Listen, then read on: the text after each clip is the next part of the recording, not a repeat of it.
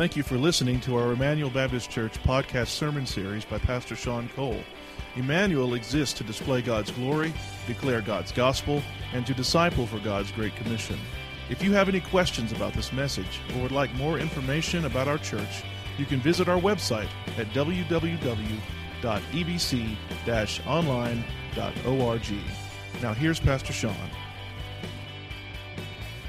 Uh, turn with me in your Bibles to Exodus chapter 35.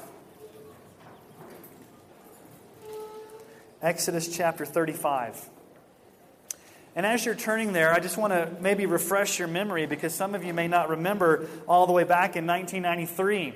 But in 1993, our nation experienced one of the greatest floods in its nation's history. From April to October of 1993, the Mississippi River and the Missouri River and their tributaries flooded, causing major, major damage. 320,000 square miles of flooding, over $15 billion in damages. Just an amazing flood. It was the largest flood in the history of our nation. Up to that point, the Great Mississippi Flood of 1927 was the greatest flood. Now, let's do a show of hands. How many of you were here in the flood of 97? Some of you remember that flood, and I wasn't here, but how many of you have ever been involved in a flood? It's just kind of a scary thing because what happens? The water just keeps coming and coming and coming, and you really can't stop a flood. A flood takes everything in its path, it permeates everything in its path. A flood can be destructive. Back in 1982, when I was a kid and we were growing up in Houston, uh, we experienced Hurricane Alicia. Now, Hurricane Alicia was not as bad as Hurricane Katrina, but I remember there being so much rain during that hurricane that we looked out of our front window and we could not see our street. And the water just kept coming and coming. And there were some crazy people out there that were actually going down the street in rafts and in canoes because it was so fun to go out there in that flood. Think about a flood for a moment. When I was in seminary back in um, January at Southern in, in, in Louisville, uh, we, I stayed on the campus housing in the hotel there. And I was on the first floor, and somebody inadvertently set off the sprinkler alarm on the third floor. And until the firemen could come, it just kept pouring and pouring and pouring. It flooded about eight different rooms. Thankfully, my room did not get flooded. So, some of you have either seen a flood or been in a flood or, just know what a flood does, the physicality of a flood. But I want you to think about a flood for a moment. But I don't want you to think about a physical flood. I want you to think about God's amazing grace as a flood that comes over us a grace that permeates everything in its path, a grace that just comes and overtakes, a grace that just keeps coming and coming. And how many times have we thought to ourselves, I've used up God's grace? I've gotten to the end of God's grace. I've sinned so far that I'm, I'm outside of God's graces. If you are in Christ this morning, if Christ is your Lord and Savior, you can't get enough of God's grace. It comes to you like a flood, it never runs dry. And that's the power of the gospel. When you think about the power of the gospel, it is like a flood that goes out and permeates this world. Now, our theme over the past few weeks has been advancing the gospel, trusting his provision. And as you've been thinking and praying and hearing sermons, and some of you may be going through the 40 days in Philippians, and, and others of you have been spending time in prayer. We've, we've spent just 40 hours in prayer as a church family. I pray that over the past few weeks, you've experienced maybe a mini flood in your life a flood of God's grace, a flood of God's power, a flood of God's presence in your life. And so let me just recap this morning where we are and why we're here and, and what we're doing. The end vision is not paying down the debt on a new building. Yes, we have a $1.5 million debt, and yes, it needs to be paid down, and yes, that's going to come from our collective giving. But if that's all we're about, is just paying down the debt, then we've missed the big picture that I've been talking about the past few weeks. It's about advancing the gospel. It's about freeing up resources so that we can continue to do as a church what God has called us to do missions, ministries, strategies, church planning, going to India, going to Russia, continuing to do all the things that God has called us to do with the gospel. And secondly, we talked about trusting His provision, being sacrificial stewards of what God has given us, being good stewards of time, talents, and treasures. And so we come today in the culmination of all this to celebrate. And you may think, now this is kind of a weird celebration because we're in chairs and it's not at our current building and it seems a little awkward and a weird. Why, why are we celebrating? What are we celebrating? Well, if anything, we should celebrate the fact that we are here as God's people, that Christ has saved us by his grace. And I personally want to celebrate God for this. This is my personal celebration this morning. It may not be your personal celebration, but it's my personal celebration. In light of all the things that have gone in our church over the past four or five years, and many of you know what I'm talking about. Things that went differently, things that went south, things that were some out of our control, some things that we just didn't like the way they happened.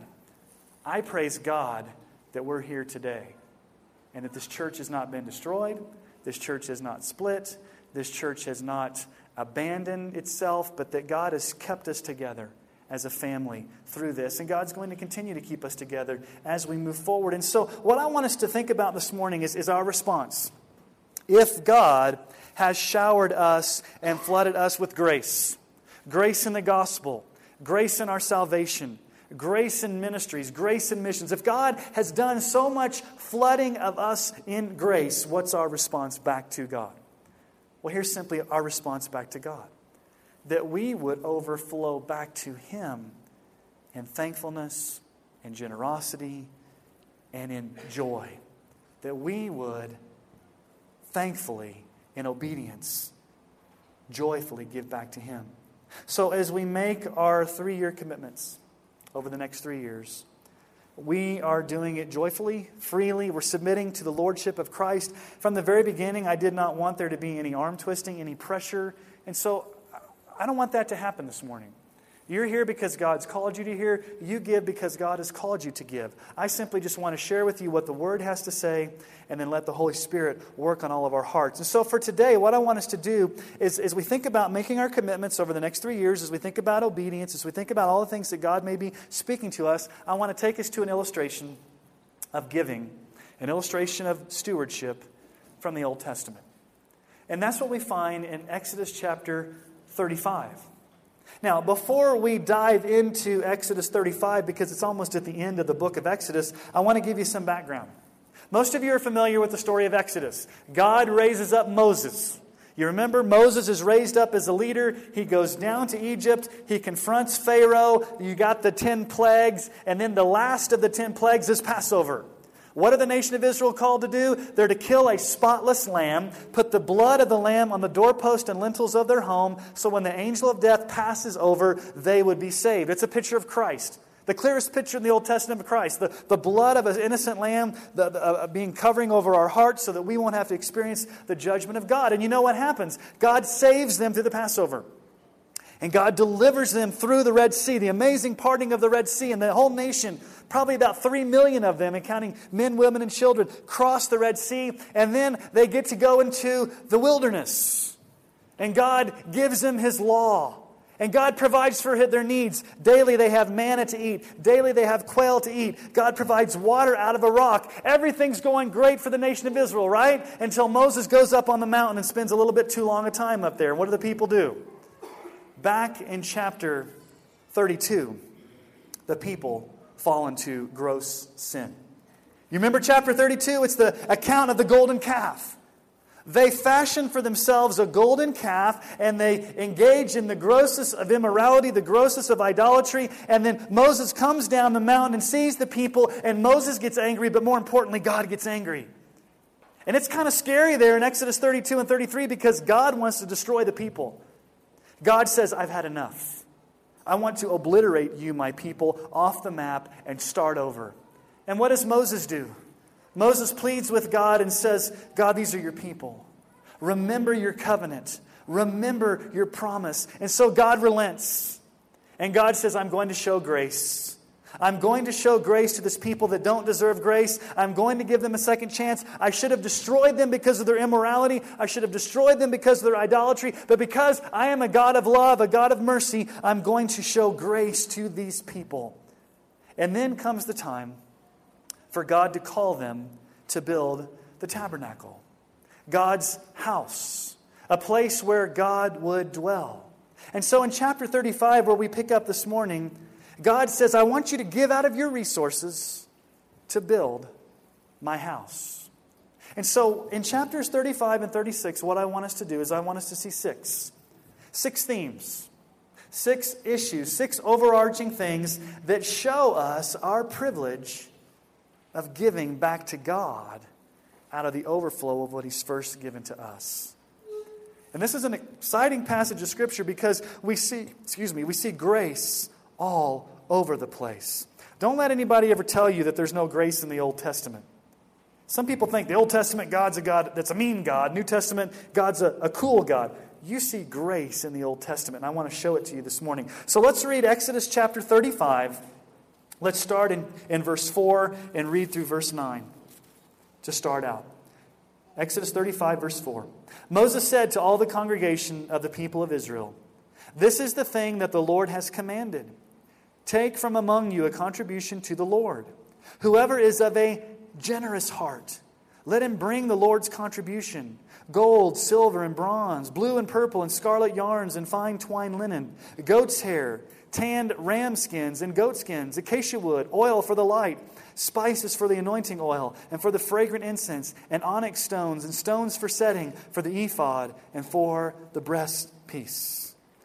Here's the first issue that we see this morning giving was first a response to God's sovereign grace and mercy. Giving was first a response to God's sovereign grace and mercy. Because think about it for a moment. What had these people just experienced? In chapter 32, the height of idolatry, the height of immorality. They engaged in the grossest of immorality, the grossest of rebellion against God, and God could have obliterated them. And what does God do? God says, I'm going to show you sovereign grace. I'm not going to destroy you. As a matter of fact, what we find in chapter 34 is mind boggling. So I want to show you the most important, probably the most important passage of Scripture in the Old Testament. There's probably the top five in the Old Testament. This is probably one of the most important passages in the Old Testament because it's repeated over and over again, and it is God's character to his people. So if you want to underline this, highlight this, this should be a verse of Scripture you come back to time and time again if you just need to be reminded about the gracious character of our sovereign God that we've been singing about this morning. So look at chapter 34, verses 5 and 6. This is after God had decided not to destroy the people. And Moses had intervened, and God had shown his backside glory to Moses up on the mountain. Listen to the words Exodus 34, 5 through 6. The Lord descended in the cloud and stood with him there and proclaimed the name of the Lord. The Lord passed before him and proclaimed, The Lord, the Lord, a God merciful and gracious, slow to anger, and abounding in steadfast love and faithfulness keeping steadfast love for thousands, forgiving iniquity and transgression and sin, but who will by no means clear the guilty, visiting the iniquity of the fathers on the children and the children's children to the third and to the fourth generation. This is who God is. The flood of God's grace comes to rebellious sinners. And this is repeated in Nehemiah chapter 9, Psalm 86, Psalm 103, Psalm 111, Joel chapter 2, and Jonah chapter 4. This credo, if you will, this statement about who God is. And so, what does God say? In verse, in verse 6 there, the Lord passed before him and proclaimed, The Lord, the Lord, a God merciful. An amazing word in the original language. It's this whole idea that God comes to those who are helpless. It's almost like God is a parent taking care of a small child. It's amazing. I look around here at all the babies that we're having in our church, and, and I even see some of you rocking your babies right now and taking care of your babies. Babies are helpless. Babies can't do anything for themselves. All they can do is cry and poop. Sorry. I mean, there's more they can do, but they can't clean themselves up. They can't handle themselves. They are helpless and they are hopeless without a parent. And that's exactly who we are as God's people. We are hopeless and helpless without God.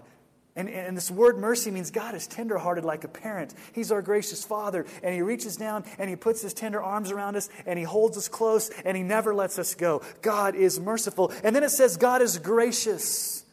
God is gracious. The imagery here means to, to bend down. It's the idea that a king, a sovereign, a monarch dares to bend down to those that are rebels, that have spit in his face. And he bends down to them and says, In spite of all the, the ignorance and in spite of all the rebellion, and in spite of all the sin, I'm going to bend down to you and I'm going to show you amazing grace and I'm going to love you in Christ. I'm going to bend down in mercy to you. I'm going to be gracious. I'm not going to give you the punishment that's due you, Israel. You deserve obliteration you deserve destruction, but I'm going to bend down, I'm going to reach down, and I'm going to love you, and I'm going to call you, and I'm going to bring you to my side.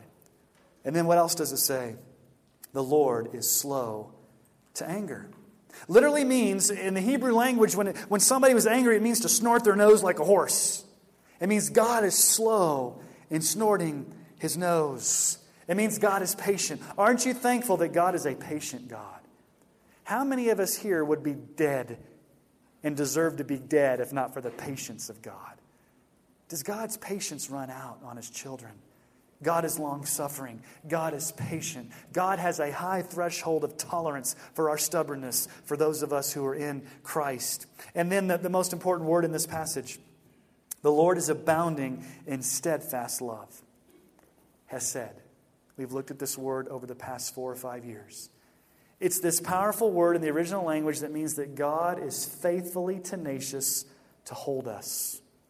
He's not going to let us go. He's made a promise to us. He's been loyal to us. And come sink or, sink or swim, no matter what happens, God is faithful to his covenant and he will hold us to the end. God is faithful. He's a God of steadfast love. And then it says the Lord abounds in faithfulness. That means God is trustworthy. He's patient. He can be counted upon. It, the imagery here is strong arms. God is a God of strong arms. He can be counted on. He is firm, a firm foundation. And then finally, the Lord is a forgiving God. The Lord forgives our sins through Christ. As far as the east is from the west, so does our sin get thrown to the bottom of the ocean, as, as the Bible says. Now, we could just probably stop right here today and worship just because of that. I mean, you can go back and just meditate upon these characteristics of God, how He revealed Himself. He's merciful. He's gracious. He's slow to anger. He's abounding in steadfast love. He's faithful. He's a forgiving God. And our only response is worship. What does Moses do? Continue reading. Look at verse 8 of chapter 34. Moses quickly bowed his head toward the earth and worshiped. And he said, If now I have found favor in your sight, O Lord, please let the Lord go in the midst of us, for it is a stiff necked people, and pardon our iniquity and our sin, and take us for your inheritance. Moses quickly bowed toward the earth and worshiped. That's all we can do, people. When you're confronted with a holy God who dares to come and love us in Christ and show us mercy, all we really can do it sometimes is just get on the ground and worship and say, This is my amazing God. I can do nothing but worship like Moses does. Listen to what Paul says in 1 Timothy. Paul says, Paul, Paul captures this idea in 1 Timothy 1 13 through 17. And you know Paul's former life. He says, I was formerly a blasphemer, a persecutor, an insolent opponent, but I received mercy because I had acted ignorantly in unbelief. And the grace of our Lord overflowed. There's that, that flood language. It overflowed for me with the faith and love that are in Christ Jesus. The saying is trustworthy and deserving of full acceptance that Christ Jesus came into the world to save sinners, of whom I am the foremost. Paul says, I'm the worst of sinners, but I received mercy for this reason. That in me is the foremost, is the worst of sinners, Jesus Christ might display his perfect patience. I love that. His perfect patience as an example to those who were to believe in him for eternal life. To the King of the ages, immortal, invisible, the only God, be honor and glory forever and ever. Amen. So here's the thing with the Israelites. When this God, when this God, this amazing, powerful, holy, compassionate, loving God of perfect patience, the God that should have obliterated them off the map, the God that gave them a second chance, the God that reached down to them in grace, when this God says, Israelites, I want you to give, it's not because they had to, it's because they wanted to. because they'd been shown mercy. So their response in giving was first and foremost a response to the sovereign grace of God who should have destroyed them, but showed them grace in Christ. So, first and foremost, we give. Whether it's of our time, whether it's our talents, whether it's of our treasures, whether it's of our tithe, whether it's the next three years, the only reason that we can give, the only reason that we do give is out of response, first and foremost, of the grace of God in our lives. He has overflowed His floods of grace to us, and we respond back out of gratitude. Now let's go back to the story here. And I want you to notice a second thing that we see when they're giving to the contributions of the tabernacle, back in chapter 35. Here's the second thing. First of all, it was a response to God's grace. Number two, giving was from a generous and willing heart prompted by the Holy Spirit to fulfill God's vision. Giving was a generous and willing heart prompted by the Holy Spirit to fulfill God's vision. Now, what was the vision? The vision was to build the, the tabernacle. God said, I'm giving you a vision. I want you to build for me a house. I want you to build a place for me to dwell in. Now, obviously, we don't have a tabernacle today, and we're not saying that our, our new building is a tabernacle or, or anything like that. For them, the vision was God says, I want you to be obedient to the vision. For them, the vision was the building of the tabernacle. I think for us, the vision is the Great Commission. What's the vision for us? Advancing the gospel, declaring the gospel, putting God's gospel on display, making disciples of the nations. That's what God's called us to do. That's the vision. But I want you to notice the wording used here. Notice what it says in verse 5. Verse 5 Take from among you a contribution to the Lord, whoever is of a generous heart. The original language, this word means ready, willing, eager to give overflowing, giving more than what was expected. Now, let's go down to verse 20, and I want to show you some more things about how this word shows up. So let's go down to verse 20. Then all the congregation of the people of Israel departed from the presence of Moses. And they came, everyone whose heart stirred him, and everyone whose spirit moved him, and brought the Lord's contribution to be used for the tent of meeting and for all its service and for the holy garments. So they came, both men and women, all who were of a willing heart, brought brooches and earrings and signet rings and armlets, all sorts of gold objects, every man dedicating an offering to the Lord. And everyone who possessed blue or purple or scarlet yarns of fine linen, or goat's hair, or tan ram skins, or goat skins brought them. Everyone who could make a contribution of silver or bronze brought it as the Lord's contribution. And everyone who possessed acacia wood and any use in the work brought it. And every skillful woman spun with their hands, and they all brought what they had spun in blue and purple and scarlet yarns and fine twined linen. And all the women whose hearts stirred them to use their skill spun the goat's hair. And all the leaders brought onyx stones and stones to be set for the ephod and for the breastpiece, and spices and oil for the light, and for the anointing oil, and for the fragrant incense, and all the men and women, the people of Israel, whose heart moved them to bring anything for the work that the Lord had commanded by Moses to be done, brought it as a free will offering to the Lord. Verse 21 there, it says, Everyone whose heart stirred him and whose spirit moved him. Now, in the original language, you can the way I read it, the word spirit there, I read to mean the Holy Spirit. The Holy Spirit moved in their hearts to prompt them to give. Their hearts were stirred, their hearts were motivated, their hearts were, were worked upon by the Holy Spirit. We see the wording again in verse 22. Notice in verse 22, it says, Those who had a willing heart. We see it again in verse 26 all the women whose hearts stirred them. And then you see it down in verse 29 all the men and women, the people of Israel, whose heart moved them. See, here's the issue.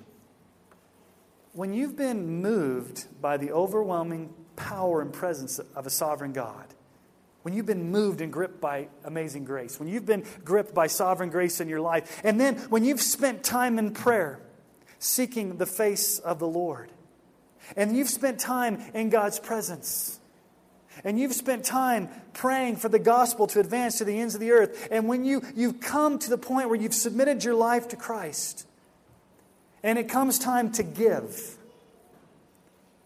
you're in a posture to where the Holy Spirit can begin to stir your heart. I can't stir your heart to give. No human being. I can't stand up here and stir your heart. I can't motivate your heart. I can't twist your heart. I can't move on your heart. All I can do is say, look at a great God and put yourself in a posture for the Holy Spirit to move in your heart. These people had put themselves in a posture.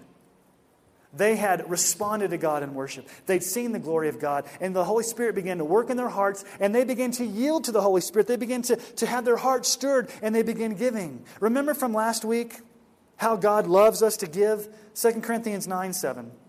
Each one must give as he has decided in his heart, not reluctantly or under compulsion, for God loves a cheerful giver. So I'm asking you this morning, and this is all I can ask you as you've come to this place this morning, is your heart ready? Has your heart been stirred? Has the Holy Spirit been working upon your life? Do you see the end vision of advancing the gospel? Have you got yourself in a posture to where you're prayed up and you're ready and you're willing to hear from God and do what God calls you to do? Let your hearts respond this morning. So, number one, giving was first a response to the sovereign grace that God had showed them. Number two, it was a, a joyful, spontaneous response that was prompted by the Holy Spirit. But here's the third thing God did not need their resources, but He chose to use them for the building of the tabernacle. God didn't need the resources. Here's a, here's a, here's a problem. Anytime you put the words God and need in the same sentence, you're threading on thin ice. Does God need anything? No, God needs nothing. God is self existent. God is self sufficient. God is a glorious being. He's happy as the Trinity in heaven. He could have been totally self absorbed and self happy and self loving between the Father, the Son, and the Holy Spirit and never have created the world, and God would still be fully God and not need anything. So don't buy the lie that says God was lonely up in heaven, so he decided to create people because he needed us, because he was lonely. No, let me give you a couple of scriptures here that teach that God does not need anything. Psalm 33, 8 through 11. Let all the earth fear the Lord. Let all the inhabitants of the world stand in awe of him. For he spoke and it came to be. He commanded and it stood firm. The Lord brings the counsel of the nations to nothing. He frustrates the plans of the people. The counsel of the Lord stands forever, the plans of his heart to all generations. You think God needs anything? Psalm 135 6. Whatever the Lord pleases, he does, in heavens and on earth, in the seas and all its deeps. Now, we could have just simply asked the question couldn't God have just magically had the tabernacle appear? I mean, couldn't the, couldn't the tabernacle come down from heaven, magically assembled with all the supplies from heaven, and plop down in their midst? And God said, There it is. Could God have done that? Yes. But here's what you discover from the scriptures. Almost always throughout the scriptures, when God wants to do a work among his people, he chooses to use the resources of those people to accomplish it. He chooses to use the gifts of his people to do it. You see this pattern all throughout the scriptures. Think about the feeding of the 5,000. Could God have magically fed all the 5,000? Yes, but what did he use? Do you remember? A little boy's snack lunch. Five loaves of fish, I mean, five loaves of bread and two fish. Did he have to use the resources? Could he have done it without the resources? Sure, he could. God doesn't need that, but he chose to use resources. So we can't quite explain it, but here's the common way that God works on the earth. He oftentimes, not always, but most of the time, facilitates His work to be done on earth through the gifts of His people. That's just the way God does it. Through our time, through our talents, through our tithes, through our treasures, through our resources. Okay, number four. Everyone participated in giving to God's vision of the building of the tabernacle. Everyone participated. We didn't look at verses 10 through 19, but you see the craftsmen. The craftsmen are, are basically hired out by Moses to come and they use their gifts and talents. In verse 22, what does it say? So they came, both men and women. In verse 25, you have the skillful women who could spin fabric. In verse 26, you see the leaders participating. In verse 29, you see again all the men and the women. In other words, giving to the vision of building this tabernacle was not just reserved for an elite few that were really, really rich or the key leaders in Israel. Everyone participated, everyone was on board. And so it wasn't necessarily this idea that God was after the same amount of money. It's not about the same amount of money. We, we, don't, we don't compare our gifts. We don't know what each other gives. I don't know what you give. Nobody knows what each other gives. God's not so much after the amount as He is our heart. And He wants everyone to participate. It wasn't just a, a small few. And their giving was free. You don't look in this passage of Scripture. Do you see Moses up there saying, Okay, I got my stick in my hand. I've broken this rock before. You guys line up and, and let me see, your, let me see your, your offering. If you don't give an offering, I got the stick. I got my staff. It's going to be real painful, so you better give. Do we ever see Moses in there prodding the people to give? No, they come freely. They come joyfully, and everyone participates. It was a spontaneous, generous, free will offering where the entire nation said, We're on board. We're all coming. We're all part of this. Now, fifth, which is related, Everyone gave out of what they could give, but they still gave. Everyone gave out of what they could give. Look at verse 24. Verse 24 kind of answers the question for us. Verse 24 says, Everyone who could make a contribution of silver or bronze brought it to the Lord's contribution. Everyone who could. In other words, you can't give what you don't have. God is not expecting you to give what you don't have. But I do believe that you have more than what you think you have. And God calls us to give. Not the same amounts, but to give what you can give. Because God is sovereign over your talents. God is sovereign over your finances. Not all of you are the, not all of us are in the same economic bracket. Not all of us have the same resources. God has blessed us in different ways. But the thing about it was is that Scripture says everyone who could participated. And again, everyone was part of it, and they gave what they could give. Uh, and again, as I've been thinking about this, I, I said this a few weeks ago, and I just thought about it. If 200 people gave $50 a week for three years, above and beyond their tithes, that would be $1.56 million. And the debt would be paid off in three years. Now, here's the final thing this is amazing. They gave so much that Moses had to force them to stop giving. Turn over to chapter 36. This kind of blows my mind. Look at chapter 36, starting in verse 2. And just to kind of fill in the gaps, the people, uh, everybody's participating, everybody's bringing. The, the construction crew is getting all that they need. And look at verse 2. Moses called Bezalel and Oholiab and every craftsman in whose mind the Lord had put skill, everyone whose heart stirred him to come do the work, there's that terminology again, their hearts were stirred up to do the work. And they received from Moses all the contribution that the people of Israel had brought for doing the work in the sanctuary. They still kept bringing him free will offerings every morning. So that all the craftsmen who were doing every sort of task on the sanctuary came, each from the task he was doing, and said to Moses, The people are bringing too much more than enough for doing the work that the Lord has commanded us to do. So Moses gave command, and word was proclaimed throughout the camp let no man or woman do anything more for the contribution of the sanctuary. So the people were restrained from bringing, for, they, for the material they had was sufficient to do all the work and more. Now, this is amazing.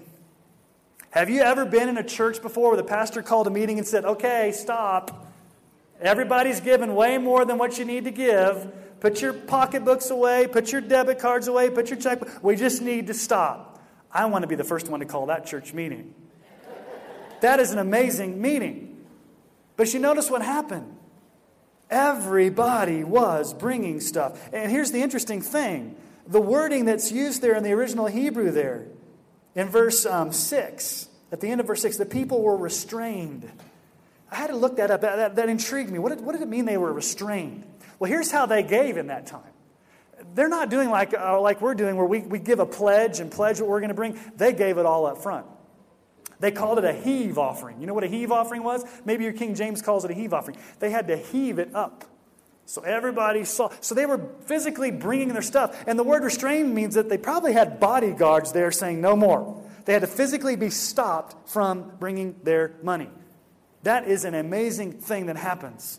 When God had gotten so gripped in their lives, they were so zealous, they were so excited, their hearts had been stirred by the Holy Spirit, they'd seen God's sovereign grace, they'd experienced His forgiveness, and they could not help but just keep bringing and bringing and bringing and bringing so much so that Moses said, It's enough.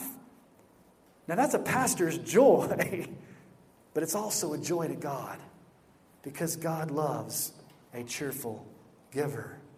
And here's the bottom line on giving we give out of joyful obedience to who God is and to how he has treated us in Christ.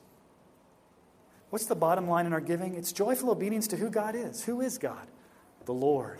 He's gracious, merciful, slow to anger, abounding in steadfast love, faithful, forgiving. How has He treated us in Christ? He's loved us with the flood of mercy. He's loved us with the grace of Christ. He's showered us with mercy upon mercy. And I know that we're not building a tabernacle like they did here. And I would never want to equate our new building with a tabernacle. Again, I don't really even care about so much the fact that we're in a new building or we've never made it about the building. Yes, God's blessed us with the building. Yes, it's a tool, but I want us to see the joy in advancing the gospel. You know, I think about the impact that our church has had. And I'm very humbled that God would so use Emmanuel Baptist Church in the way that He's used our church. Just to be a small part of the kingdom, not to draw attention to ourselves, but to look and say, God can take a group of about 250 people who pray diligently for four years, and God opens up a door for us to go to India among an unreached people group and to go into villages and share the gospel.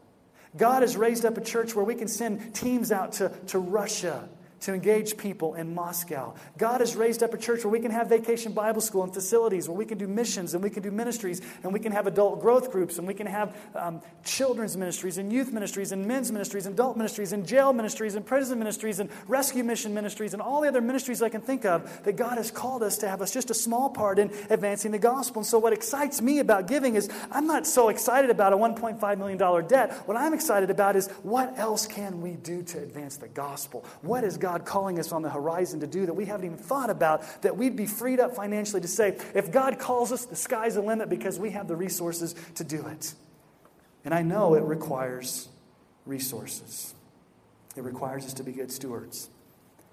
It requires us to think about what God would be leading us to do. Now, currently, none of our operating budget goes to pay down the debt on this building. And you may ask, okay, why has the church decided to not allow the operating budget to pay down the debt on the church? We have an operating budget, okay? It's, it's a $360,000 a year operating budget. It goes for ministries, it goes for missions, it goes for um, utilities, it goes for staff, it goes for supplies. All the things that God has called us to do as a church, that comes out of the general fund. Why do we not take the money that comes into the general fund and pay down the debt each month on the building. If we did that, it would be one third of our budget. So that means we'd have to make a choice as a church. What one third or what 33% of staff, ministries, and missions are we going to cut? And I will stand here before as your pastor, and I will stand here as elders and say, that is not our vision. We don't want to have to sit here and say, what do we want to cut?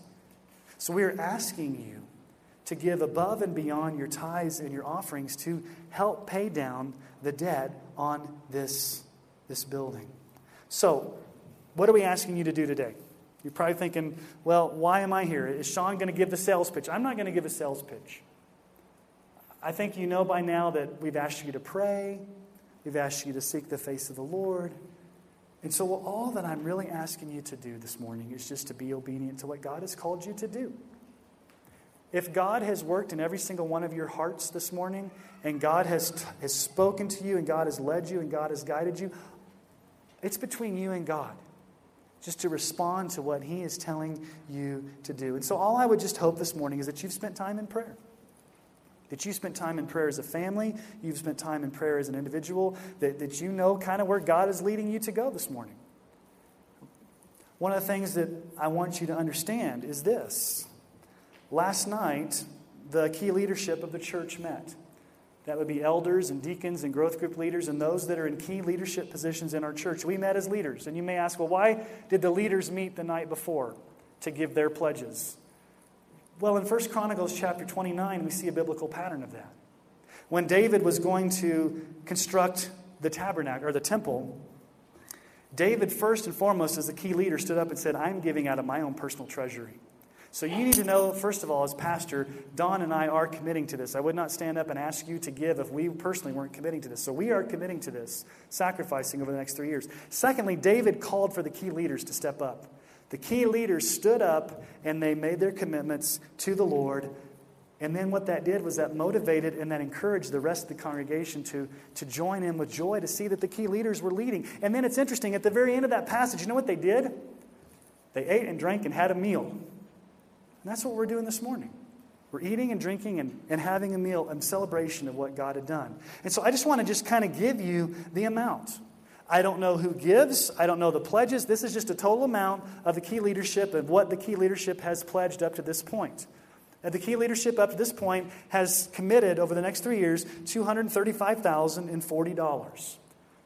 And so that's just, we want to let you be aware of that, just to, to know that your leaders, those that are in key leadership at Emmanuel Baptist Church, are behind this. And so, what I'd ask you to do at this time is I'd want us just to go into a time of prayer. And I would just ask you to bow your heads this morning. And I want you just to spend some quiet time before the Lord, thinking about His mercy thinking about His grace, thinking about the flood of mercy that He's shown you in Christ, thinking about all the ways that He's blessed you. And, and I just want you to just if maybe you haven't spent time in prayer over the past couple weeks this is your opportunity just to, to quiet yourself before the lord and just see how god would be leading you. So let's just spend some time in quiet prayer and then just a few minutes i'm going to kind of guide us through um, what needs to happen and then we'll, we'll sing a closing song. So just spend some time in, in silent prayer this morning